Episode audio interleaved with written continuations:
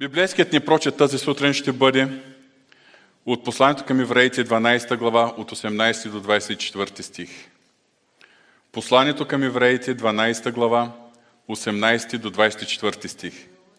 Защото вие не сте пристъпили до осезаема планина, пламнала в огън, нито до тръбен облак, мрак и буря, към тръбен звук и гръмко звучаш глас, слушателите на който се помолиха повече да не им се говори – защото не можеха да понесат онова, което им се заповядваше. Даже животно, ако си допре до планината, да бъде убито с камъни или пронизвано с стрела.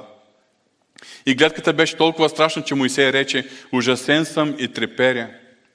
Вие обаче пристъпихте към хълма Сион и към града на живия Бог, небесният Иерусалим, и към безбройните множества ангели, към тържествуващите тържествения събор и църквата на първородните – чието имена са написани на небесата, и към Бога съдия на всичко, и към духовете на праведниците достигнали до съвършенство, както и Исус, посредника на Новия Завет, и към кръвта на поръсване, която зове по-силно от кръвта на Авел. Боже святи, молям Те за Твоето благословение върху Словото Си. И отваряме сърцата си.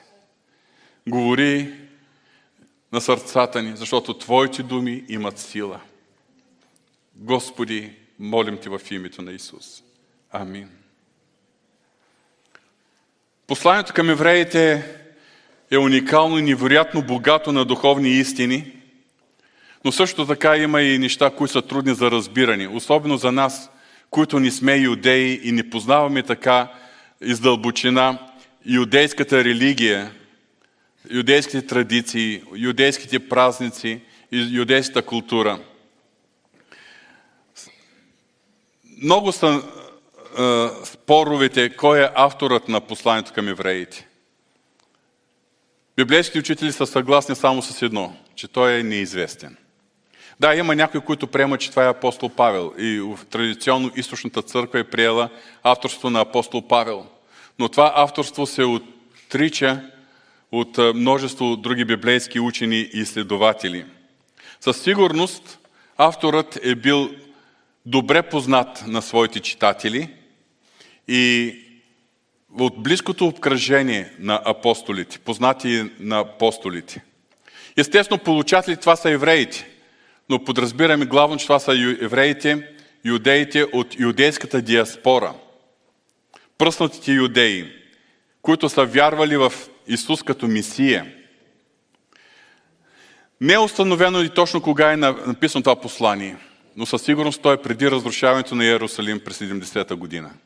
Така че библейски следователи с известна доза предположение отдават, че той е написан някъде между 67 и 69 година след рождението на Исус Христос.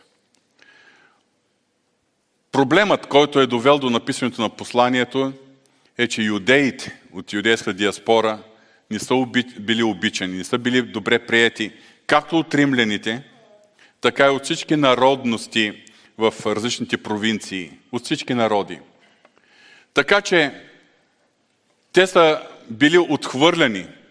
Даже знаете, че император Клавдия за известен период от време е заповядал всички юдеи да напуснат Иерусалим. После император Нарон е издал заповед, че разрешава отново да се завърнат. Когато юдеите са били така отхвърляни и притискани от различните народи, сред които те са били разселени, юдейската общност се капсулирала. Ставала така, юдеите са се свързали по-здраво и основата на тяхната общност е била юдейската религия, в която те вярват, че Яхова е един Бог – и че те са единствената нация на света, която се покланят на единният и истинен Бог. Това пък капсулиране и то е, съпроводно с нарастване на националистическите и религиозните чувства сред юдеите, довело до тези юдеи, които са вярвали вече, че Исус е Мисията, да бъдат гонени, да бъдат преследвани, да бъдат отхвърлени дори от своите семейства, от своите роднини, да бъдат лишавани от наследство. Някои са страдали физически, някои са е, губили имотите си. Тоест, те са страдали и са били отхвърлени. И съответно, тези повярвали в Исус като Мисия юдеи, са били изправени пред това изпитание, пред тази дилема. Дали да продължава своя път на вярата и най-вероятно някои са се завършали към старата юдейска религия, отричайки се от името на Исус Христос. И точно това е била целта на автора. Това е едно пасеско послание, с което да насърчи повярвалите в Исус юдеи да бъдат силни, да бъдат здрави в вярата. И разяснява с какво християнската вяра или вярата в Исус като Месия е по-превъзходна от старата юдейска религия. И днеска нямаме време да споменавам тези неща, които авторът на посланието към евреите изтъква, но основната му теза е, че Исус е по-велик от всичко, което юдеите са считали за, за важно, за свято, на което юдеите са крепяли своята юдейска вяра и религия. Също така авторът на посланието към евреите посочва, че Новия завет, който е сключен с Христовата кръв, е по-превъзходен от Стария, защото е основан на по-превъзходни, по-добри обещания. И че Исус Христос, който е по-превъзходен първосвещеник, според Мелкиседековия е, чин, е влезъл в по-превъзходното светилище, небесното светилище. И то за, веднъж за винаги е извършил умилостивление за греховете ни.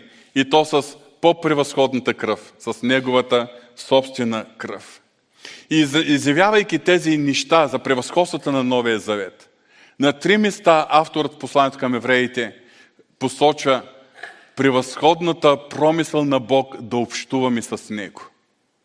Например, още в началото, в 4 глава, от 14-16 стих, авторът ни посочва, че имаме по-превъзходен свещеник, поради когото ние можем с дразновение да влизам пред престола на благодата и там да намерим благодат и милост от Господа. В Евреите 10 глава, 19 до 22 стих, имаме не само изявление, но и покана, с дразновение да влезем в светилището през новият и жив път. А юдеите много добре са знали какво означава светилище. Това е мястото, където Бог обитава. И така, ние имаме разумение да влезем в светилището, в Божието обиталище, в Божието присъствие, пред, през новият и жив път, който е Христос и открил чрез плътта си. И сега в Евреите 12 глава, в текста, който прочетохме, ние намираме едно изявление, че ние сме пристъпили към хълма Сион, към града на живия Бог, небесния Иерусалим. Естествено, това са метафори, които авторът използва, защото хълма Сион е в, на земята и на него е построен Иерусалим. Обаче той използва хълма Сион в случай като метафора, защото каза към града на живия Бог, към небесния Иерусалим. А небесния Иерусалим това е, е трон, е, там където е трона на нашия Господ. В момента той е на небето, но един ден ще слезе на земята. Но ние имаме достъп до Бога в този небесен Иерусалим, защото и ние сме в небесни места в Исус Христос. Заради Исус Христос ние имаме такъв достъп до Божието присъствие. И днес ние ще говорим точно за това, за достъпа, който имаме до Бога, за Божието присъствие и Неговото място в нашия живот.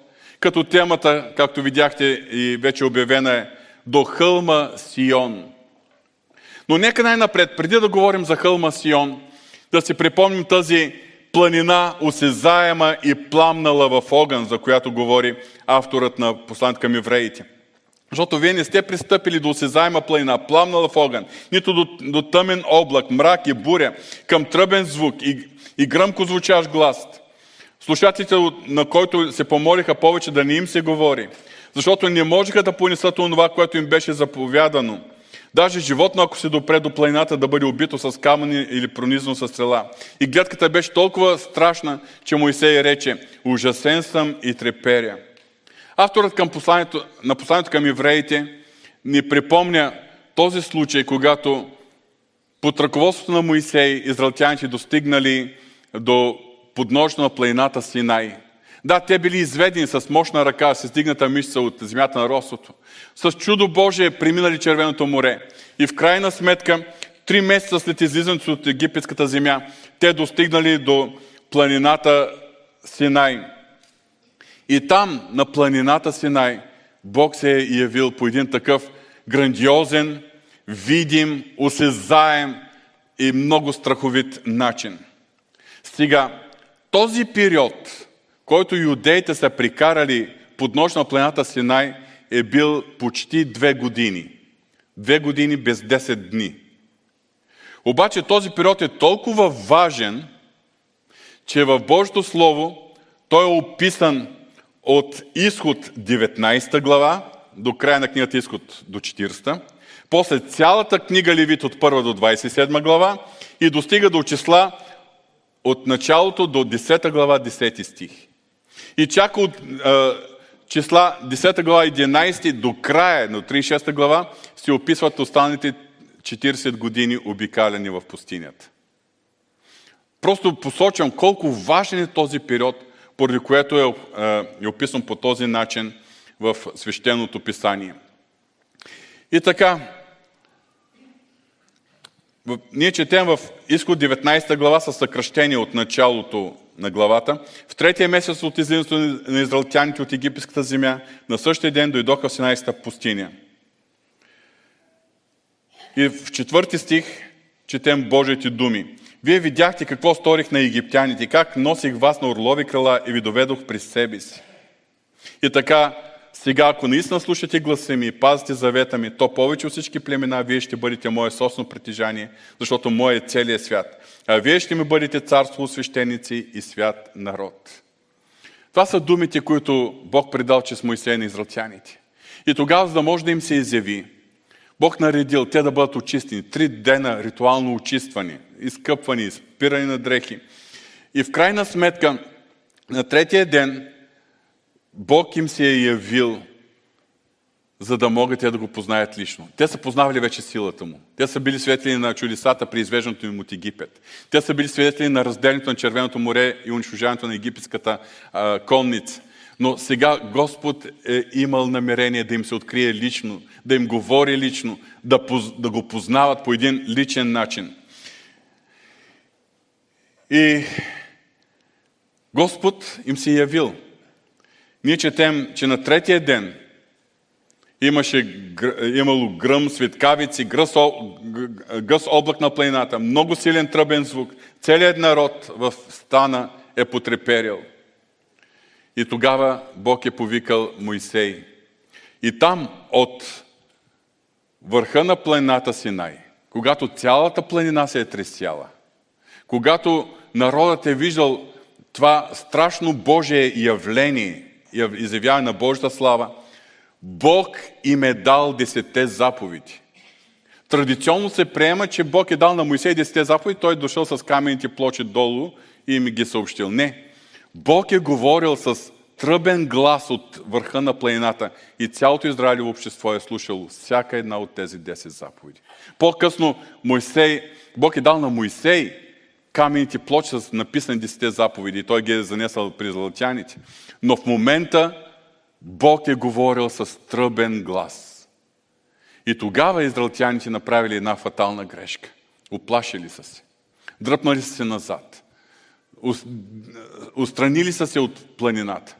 И са казали на Моисей, ти се качвай, нека той да ти говори на тебе. Ти ни предавай какво той ти каза, но ние не желаем директно да общуваме с него. Ние не желаем директно да чуваме гласа му. Те са оплашали, защото а, считали, че това е твърде страшно за самите тях и опасно да не би да загинат. Въпреки, че а, Моисей ги успокоявал, те продължавали да казват това. Ти говори на нас, ние ще слушаме, а Бог да ни ни говори, за да ни умрем. Тук искам да спра вниманието ви на първата полука, която можем да извлечем. И днес има много хора, които се наричат вярващи. Те следват Исус Христос, само го следват отдалече. Без да познават Неговото присъствие. Без да имат близко общение с Него. Да бъдеш християнин на умствено ниво, това не е достатъчно, скъпи брати и сестри. Да бъдеш християнин само на умствено ниво, това е все едно да бъдеш пръчка на лозата, в която животът на лозата вече не може да циркулира. Има някаква пречка. Било прикършена или нещо се е случило с тази пръчка. Какво става с тази пръчка? Изсъхва. Не може да бъде плодоносна. А вие знаете от получението на Исус Христос какво е следствието. Важно да разберем, че какви са последствията за всеки, който пренебрегва възможността да има дълбоката лична връзка с Господа. И ние самички да си направим извода. Дали искаме да бъдем като израелтяните, които да бъдем надалеч и да нямаме лично, директно общуване с Господа. Или искаме да бъдем като Моисей, чието сърце го е теглило да бъде повече и повече в Божието присъствие. И така, когато Моисей е казал, когато израелтяните казвали, ние ще бъдем надалеч, ние не искаме Бог да говори директно на нас. Точно в противовес на тях, ние четем в изход 20-21, а Моисей се приближи до гъстия мрак, където беше Бог. Моисей имаше желание да бъде там, където е Бог. И така, той се е възкачил и в този период той се е възкачал няколко пъти на планината Синай и е слизал два пъти с плочи и с десете заповеди. Знаете, че първи път той ги е щупил, а втори път Бог написал десете заповеди. Но в крайна сметка, там на върха на планата Синай, Бог му е дал, както различни правила и закони, свързани с гражданския ред в обществото на израелтяните. Така е цялото старозаветно служение, модела на скинията, свещенството, жертвоприношенията, всичко, което е трябвало е, юдеите да знаят за тяхното старозаветно служение. И аз искам да ви припомня, да обърна вниманието ви само на два важни момента от тези възкачвания на Моисей на планината Синай. При следващото възкачване, което е описано от Изход 24 до 31 глава, няма да спирам подробно точно какво Бог му е говорил. Отворете си вашите Библии и го прочетете, ако обичате. Но точно тогава, когато Бог му е давал тези инструкции, той е бил 40 дни на планината. Точно тогава долу народа си направили златното теле. Започнали да му се покланят. Горе на планината Моисей в Божията слава, долу народа се впуска в идолопоклонство. И тогава сега мога да отворя една скоба, да задам въпроса, ако не бях се удаличили от Господа, ако се бях приближали до Бога, дали ще, да се допусне това долопоклонство. Но в крайна сметка, ние виждаме, че Бог говори на Моисей, когато е бил там горе. Моисей няма как да разбере какво се случва долу, освен ако Бог не му каже. И ние четем в Изход 32 главата 9 и 10 стих. Видях този народ и ето твърдоглав народ са. И така сега ми остави да пламни гневът ми против тях и да ги изтребе. И а тебе ще направя велик народ. Еми, Моисей е получил такава оферта, че кой човек може да, да устои? Сега, от тебе да, да направя велик народ. Мисля, защо не? Та има ли по-подходящ от мене? Обаче Моисей не е разсъждавал така. Когато чул какво се е случило, няма да спирам подробно как щупил плочите, какво се е случило, колко хора са измряли точно тогава. Но в крайна сметка, Моисей започнал една ходатайствена молитва за своя народ. Той изобщо пренебрегнал, изобщо не приел тази идея да стане начало на един нов народ, който Бог да въздигне. Неговата молитва ние четем в 32 глава, 31-32 стих. Ови, този народ извърши голям грях, че се направиха богове от злато. Но сега, ако искаш, прости греха им, но ако не, моля ти се, заличи мен от книгата, която си написал. Виждате ли разликата между хората, които са далече от Господа, пак от Божия народ, и човека, който е близко до Господа? Как разсъждават и как действат и дните? Как разсъждава, какво купне и за какво се моли този, който е близо до Господа? И така, поради тази молитва на Моисей, Божия отговор дошъл. Бог обещал, няма да унищожи израелтяните. Добре. Обаче казал, няма аз повече да бъда между вас. Оттеглям присъствието си. Ще спращам ангел, който да ви води. Тогава Моисей продължил със своята молитва. 33 глава, 15 стих.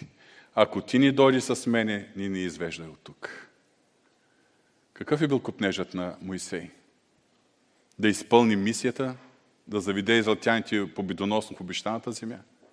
Не, целта му е била Господ, ако ти не дойдеш с нас, ни ни извеждай от тук. И точно поради тази молитва Господ бил умилостивен и отговорил на Моисей. И това, което се казал, ще направя, защото си придобил моето благоволение и те познавам по име.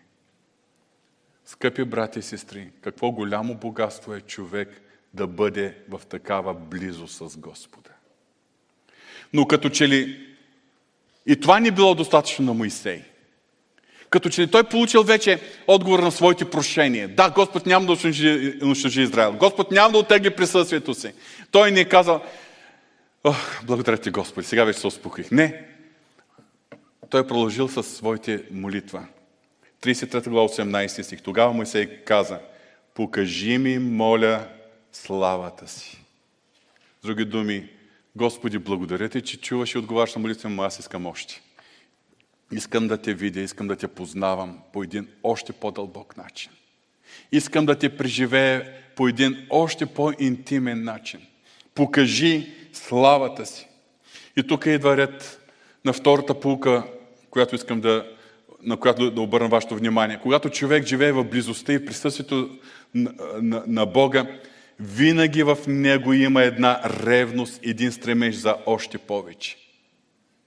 Има една свята неудовлетвореност, която го потиква и го мотивира да търси лицето на Господа още с по-голяма ревност още повече, да купне за още по-дълбоки преживявания с Господа. И не преживявания, а живот с Господа. Защото противовес на такъв човек, който живее в близост, и такава близост, при която наистина в него да се заражда този купнеж, мога да посоча лаудикийските християни. Противовес на това. Лаудикийските християни. Белига на лаудикийското християнство е това, което съм постигнал, това, което съм, ми е достатъчно. Нямам нужда от нищо. Има ли в тебе или в мене едно чувство на удовлетвореност и самодоволство? Това е признак на лаудикийското християнство. Има ли в нас един, е, е, един е, свят стремеж, една свята неудовлетвореност, която да ни потиква към повече и повече от, от Господа и да ни кара да се приближаваме до Него? Това е признак че наистина живеем живот близко до Господа. Изследвайте сърцата си. И аз ще следвам моето. Какво, какво е, е състоянието ни? Удовлетворение, тип лаудики или купнеш за повече, като Моисей?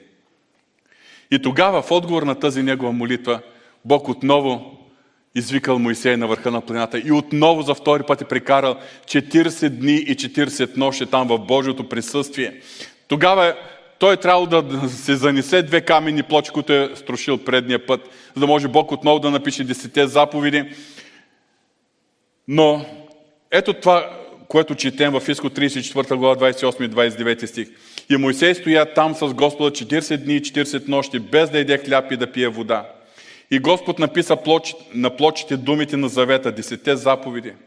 Докато Моисей слизаше от Синайската планина и държеше двете плочи на откровението в ръката си, при слизането си от планината Моисей не знаеше, че кожата на лицето му блестеше, понеже беше говорил с Бога. Няма как човек да е в близо с Бога и това да ни се прояви външно. И това да ни се отрази чрез влиянието му към другите хора. И така, ако трябва да обобщим този период, когато израелтяни са били под нощ на планината Синай, Божието намерение е било всички израелтяни да имат общение с Него. Те се оплашили, те се отдръпнали, те пренебрегнали тази привилегия. Те са чели, че за тях е по-безопасно да стоят далеч, по-далеч от Бога. Защото когато си по-далеч от Бога, не се изиска да се промениш. Такъв какъвто си е добре. Но когато се приближаваш до Господа, Божието присъствие те променя. Божието присъствие действа в нас променящо. И така ние много ясно виждаме разликата между Моисей, който общува с Бога, който е имал все по-голяма ревност и купнеж да го познае и да преживее славата му, който общувал с него и разговарял с Бога лице в лице и който в резултат на всичко това е бил най-кроткият човек на земята от една страна, а от друга страна виждаме останалите израелтяни, които нямали това общение с Бога и си останали непроменени един крововратен и бунтовен народ. Божията близост и Божието присъствие променят всеки човек. Това, което се, това се е случило в Старозаветно време. Но каква е полуката за нас, които живеем в Новия Завет? Нека се отново да си припомним нашият основен текст в от Евреите 12 глава. Защото вие не сте пристъпили до осезаема планина, пламнала в огън, нито до тръбен облак, тъмен облак, мрак и буря, към тръбен звук, гръмко звучащ глас. Продължаваме след това 22 стих. Вие обаче пристъпихте към планината Сион и към града на живия Бог, небесният Иерусалим, и към безбройни множества от ангели, към тържествения събор и църквата на първородните, чието имена са написани на небесата, и към Бога, съдията на всички, и към духовите на праведниците, достигнали до съвършенство, както и към Исус, посредника на Новия Завет, и към кръвта на поръсване, която зове по-силно от кръвта на, на Авел. Знаем, че Новия Завет е по-превъзходен от Стария, основан на по-добри обещания. Ние, новозаветните вярващи, имаме нещо изключително по-велико от това, което са имали старозаветните свети, от това, което са имали юдеите. Основната истина е, че ние, новозаветните вярващи, чрез вяра в Исус Христос, имаме пряк и директен достъп до Божието присъствие. Не е необходимо Бог да се изявява на планината Синай. Не е необходимо да отиваме на която и да е планина, или в Иерусалим, в храма, за да се срещнем с Бога, да му се поклоним и да преживеем Божието присъствие. Само едно си представете. Ако Бог беше дал заповед за нас, плодивчани, че Неговото присъствие ще се извява на едно от типетата в Пловив, колко от нас биха се изкачвали всеки ден на типето? Ние понякога се затрудняваме да отидем до спалната си, да се затворим и да прекараме време в молитва, камо ли да се качваме на някое специално място. Вижте, ние имаме тази привилегия. Бог е в нас и ние сме в Него. Неговото присъствие е реално. Неговото присъствие, цялата му слава и сила обитават в нас. И ние пристъпихме, както казва авторът на Евреи, ние, последователите на Исус Христос, пристъпихме до хълма Сион или планината Сион, до града на живия Бог, небесният Иерусалим. Небесният Иерусалим е място, където е Божието присъствие, Божият престол, Божият трон на небе. Сега в момента е на небето. Знаем от откровението на Йоанна, че ще дойде един ден на земята. Но и ние сме в небесни места. Независимо от физическата дистанция, ние имаме правото и привилегията да бъдем в присъствието на Господа. За разлика от израелтяните, които са били в подножна на планата Синай, ние няма от какво да се страхуваме. Защото Божието присъствие няма да ни унищожи. Към нас Бог в момента не, не се явява като съдия. Той е любящ баща. Бог на благодата. Всичко това е заради Исус Христос. Заради Неговото изкупително дело и заради новия завет, който е изключен между Бог и нас, хората, с посредничеството, посредничеството на Исус Христос. Затова ние нямаме основание, нямаме причина да страхуваме. Няма защо да бягаме от Бога. Нещо повече ние сме духовно свързани с Него, както пръчките са свързани с лозата. И така, ние пристъпваме до хълма Сион, града на Бога, небесният Иерусалим. Но кой е там? С кого се срещаме? С кого сме заедно? Най-напред, ние сме там при десетките хиляди тържествуващи ангели. И ако отворим книгата Откровение на Йоанна, пета глава, ние ще видим тази картина, която ни описва, която е видял апостол Йоан, за ангелите, които са десетки хиляди по десетки хиляди, хиляди по хиляди, и които хвалят Бога с думите достойни агнецът, който е бил заклан, да приеме сила и богатство, премъдрост, могъщество, почет, слава, благословение. Да, там, къде са ангелите, е непрекъснато славословие. И ние имаме достъп точно до там. Да, може с физическите уши, уши да ни чуем тази ангелска песен, но духовно ние сме свързани и сме точно на това място, където всички заедно се покланят на Господа. Там е събора на първородните, които са записани на небесата. Термина първородните в новозаветно време, в новозаветното писание се отнася да повярвалите в Исус Христос, които са един вид първи плодове или първородни, е, първ плод на Неговите създания. Този думи е, е, от посланието към евреите показва за единството на Църквата Христова, която състои от всички повярвали в Исус Христос, от всички деноминации, от всички страни, държави, етноси, народи. Но там са и духовите на усъвършенстваните праведници. Това са починалите в Христос. И ако, примерно, събора на първородните, които сме тук на земята, както в християнство богословие се нарича, това е воюващата църква. Църква, която все още воюва на земята. Тези, които са усъвършенстваните праведници там на небесата, които са преминали преди нас с вяра в Христос. Това е триумфиращата църква. Църквата, която е вече в славата на нашия Господ. И там е Бог съдията на всички. Да, тук той е представен като съдия, но съдия, който не съди тези, които са в Исус Христос. И защото там е и самия Той, Исус, посредника на Новия Завет. Исус Христос, който е по-велик от пророците, от ангелите, от Моисей и Арон, Исус Навин, който е посредник на, на Новият и по-добър Завет, който е, е принесъл своята собствена кръв в небесното светилище за умилостивление на нашите грехове. И неговата поръсна кръв говори по-добри неща от Авиловата. Какво говори Авиловата кръв? Спомнете си историята за убийството на Авил. Авиловата кръв апелира за възмездие, за отплата, за отмъщение. А Христовата кръв говори нещо друго. Вече е възмездено. Вече е платено. За всеки един има прошка. И така, това е картината, която ни разкрива автор към, на посланието към евреите. Обаче той предупреждава иудеите, повярвали в Христос, за една опасност. Това е в следващия 25 стих. Внимавайте да не презрете този, който говори, защото ако унези не избегнаха наказанието, като презряха този, който ги предупреждаваше на земята, то колко повече няма да избегнем ние, ако се отвърнем от този, който предупреждава от небесата. И 29 стих. Защото нашия Бог е огън, който пояжда. Тези думи са били предупреждения към юдеите, които вероятно са били в борба за устояване в своята християнска вяра. Но те са предупреждения и за нас. Още повече, че има опасност, ако някой се отрече, ако някой пренебрегне вярата в Исус Христос. Но има една друга опасност, която е по-актуална за нас, които сме вярващи и следваме Господа. И тази опасност, която е в основата на всички други проблеми, така да сме свикнали с истината за Божието присъствие в нас, че просто да ни обръщаме внимание вече в нашето ежедневие. Така да сме свикнали, че имаме достъп до Бога, че в нас вече да няма стремеж за лично общуване с Него. И да загубим тази реална духовна връзка.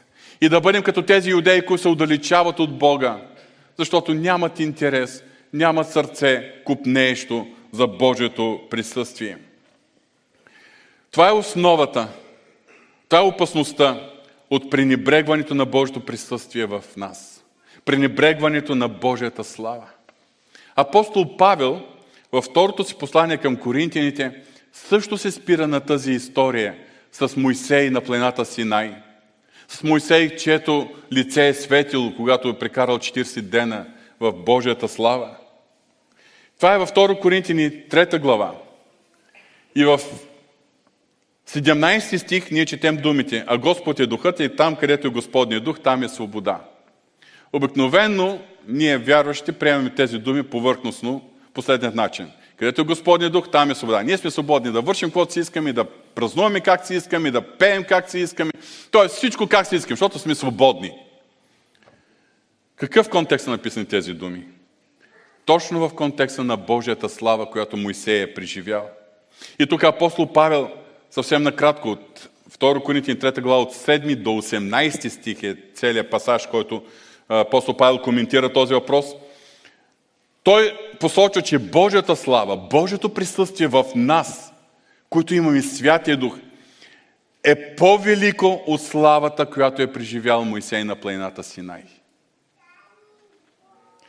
И също така Божията слава, излъчена от лицето на Моисей, е била временна.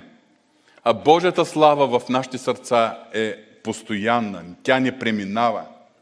И точно тук, в този контекст, апостол Павел пише, А Господ е духът и където е Господният дух, там е свобода.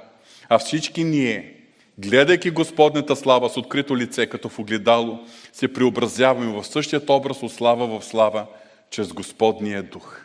С други думи, там, където е Господния дух, там е свобода от всичко свързано с моето его. Свобода от всичко свързано с моята плът.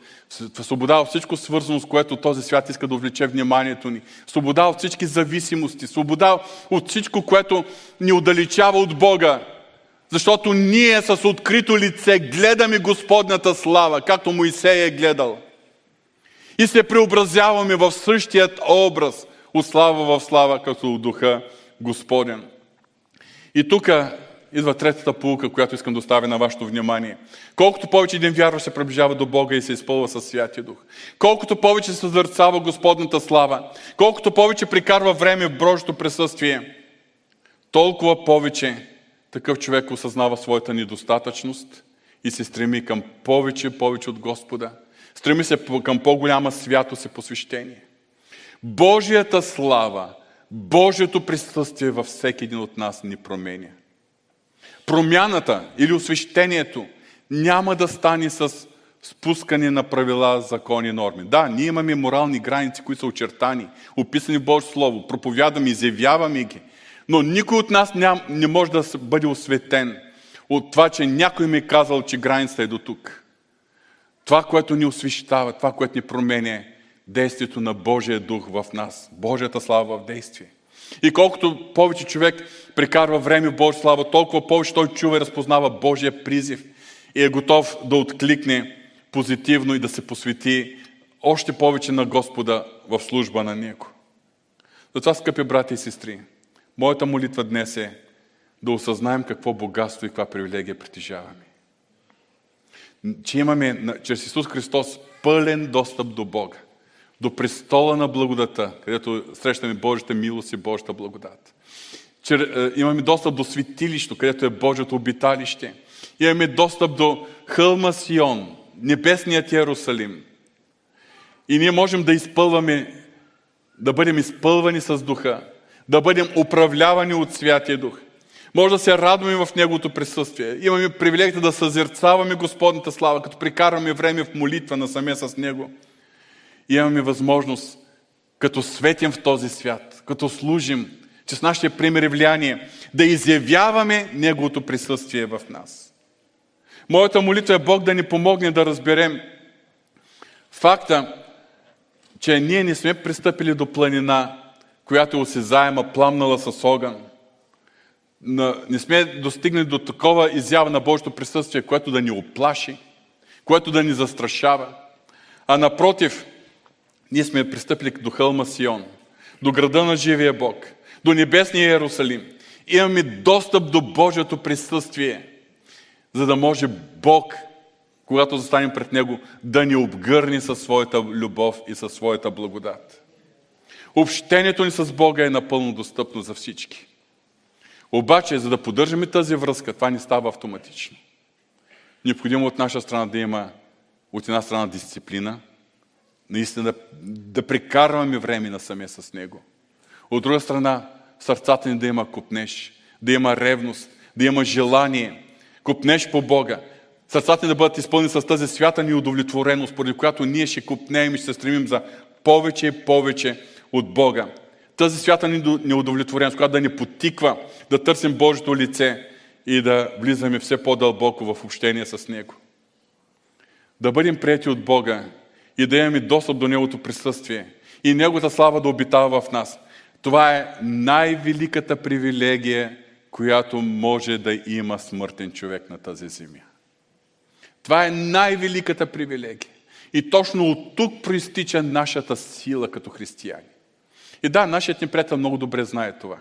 И затова се стреми по всички възможни начини да ни отклони нашето внимание. В различни посоки, различни заетости. Нямам време. Този път имам нещо по-важно. Този път има нещо по-интересно. И винаги, винаги да се намерим причина да бъде ограничено нашето време, което да прикараме в Божието присъствие. Това е целта на нашия неприятел.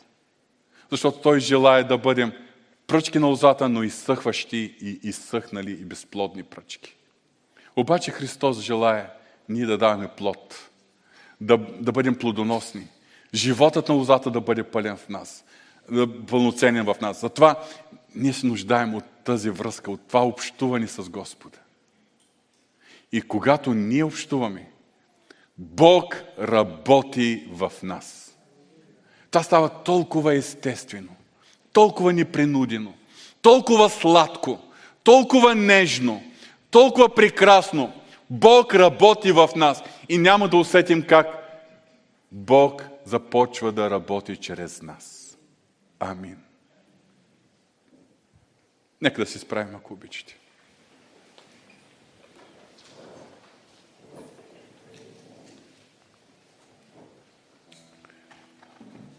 Благодарим Ти за тази привилегия.